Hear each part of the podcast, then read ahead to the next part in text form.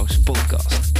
Mijn naam is Dennis van Leeuwen en in deze podcast gaan we het hebben over het verkrijgen van leads en klanten via het internet. Dit doen we door het delen van tips, tricks, interviews en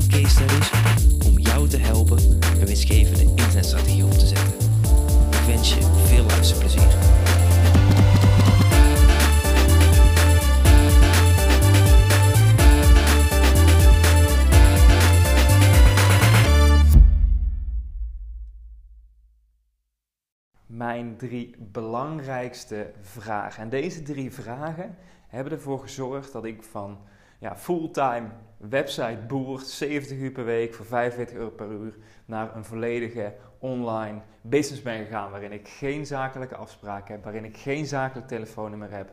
En waarin ik mijn tijd helemaal zelf kan indelen. En ik er dus van hou om periodes heel hard te werken en daarna periodes ultiem te chillen in het buitenland of in Nederland. En ik ga meteen in de eerste vraag duiken, want deze vragen die stel ik dus bij elke taak, bij elk proces in ons bedrijf.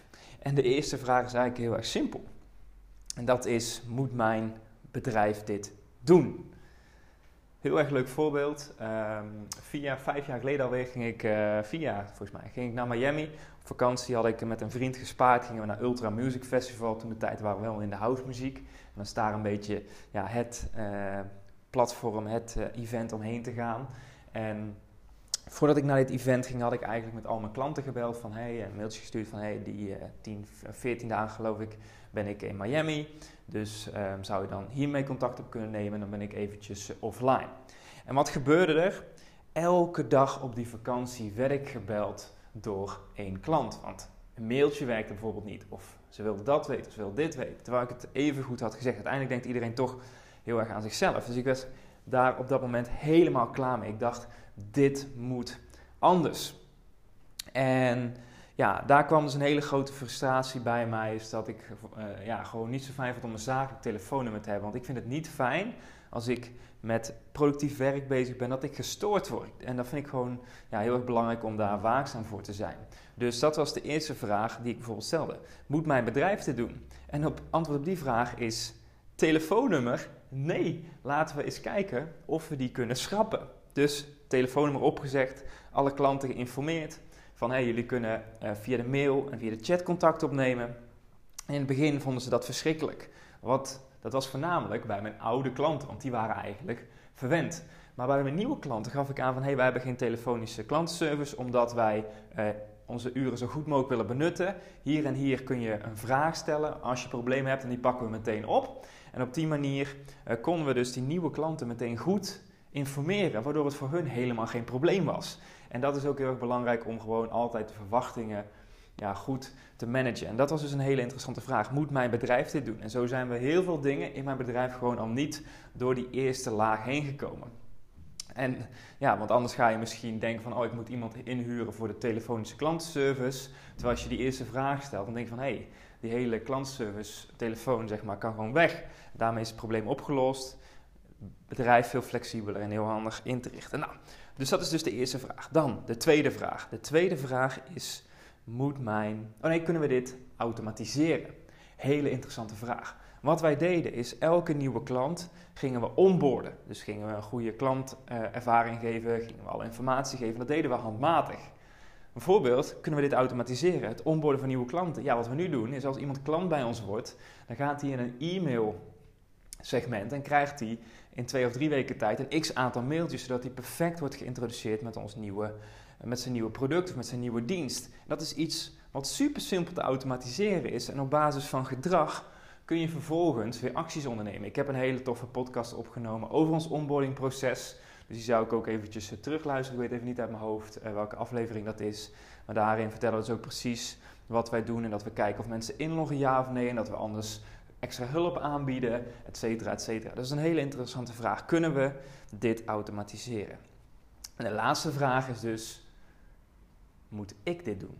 Want als mijn bedrijf dit moet doen en we kunnen het niet automatiseren, dan komt het bij het team te liggen. Ik of natuurlijk het team.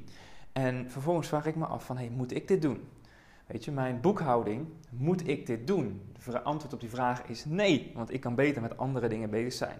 De klantenservice, Moet ik dit doen? Nee, want ik kan beter iemand inzetten die daar super gepassioneerd voor is, die daar elke dag voor opstaat, dan bij mezelf. Ik ben gewoon uh, heel erg cool om mensen daadwerkelijk te helpen, maar klantservice, herhalende taken ben ik gewoon niet goed in. Dus dat is niet mijn uh, sterkste punt. Dus dat is dus bijvoorbeeld uh, ja, iets waar wij dus over na hebben gedacht. Maar wat bijvoorbeeld wel belangrijk voor mij is, is het geven van webinars, het schrijven van verkoop-e-mails. Dat is echt ja, wat ik leuk vind, het, update, het updates geven, deze podcast opnemen. Die kan ik niet bij iemand anders leggen. En zo zie je dus dat elke taak door die drie vragen heen kan.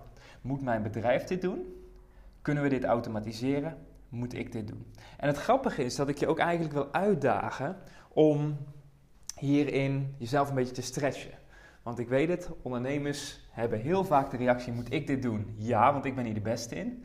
Maar als je eens heel eerlijk gaat zijn naar jezelf, als je eens gaat kijken naar de taken die je doet, verstuur jij e-mailtjes in het systeem. Soms moet het natuurlijk, want dan is er iets waar je moet inspringen, maar als het allemaal ingepland is, moet jij het dan doen? Heel interessant om daarover na te denken en daarin te stretchen. En ik merk ook steeds meer dat hoe meer taken ik loslaat, hoe minder taken er zijn, hoe meer taken ik loslaat, hoe uh, ja, beter het bedrijf eigenlijk draait. Want ik merk van ja, ik ben gewoon niet de secuurste. En ik kan vol gas geven, kan fikkie stoken zoals we het mooi noemen, maar moet eigenlijk een team achter me hebben die de brandjes kan blussen. Want anders kan ik niet volle bak door blijven gaan. Dus uh, dat is een heel mooie gedachte. Dus, dus zo kijk ik eigenlijk altijd naar uh, deze drie vragen. En die zijn voor mij super, super belangrijk. Als je nou ook zoiets hebt van, hey, dit zijn interessante vragen beantwoord dan eens die vragen en stuur mij een demmetje. Dus ik ben heel erg benieuwd wat jij zou antwoorden bij: moet mijn bedrijf dit doen? Bedenk iets wat je kunt schrappen. Kunnen we dit automatiseren? Bedenk iets wat je kunt automatiseren en moet ik dit doen? Um, kijk daar of je ook iets kunt vinden. Mijn Instagram gebruikersnaam is instagram.com slash denvleeuwen. Dus um, cool om je daar met jou te connecten. Dus um, ja, hopelijk heb je iets aan gehad en uh, tot de volgende keer. Dat was het voor deze keer. Wil jij meer leads en klanten via het internet? Neem dan eens een kijkje in ons Marketing Powerhouse. Hier hebben deelnemers toegang tot een powerhouse met trainingen en resources om leads en klanten te krijgen via het internet. Ga naar marketingpowerhouse.nl voor meer informatie en om jezelf in te schrijven. Tot de volgende keer.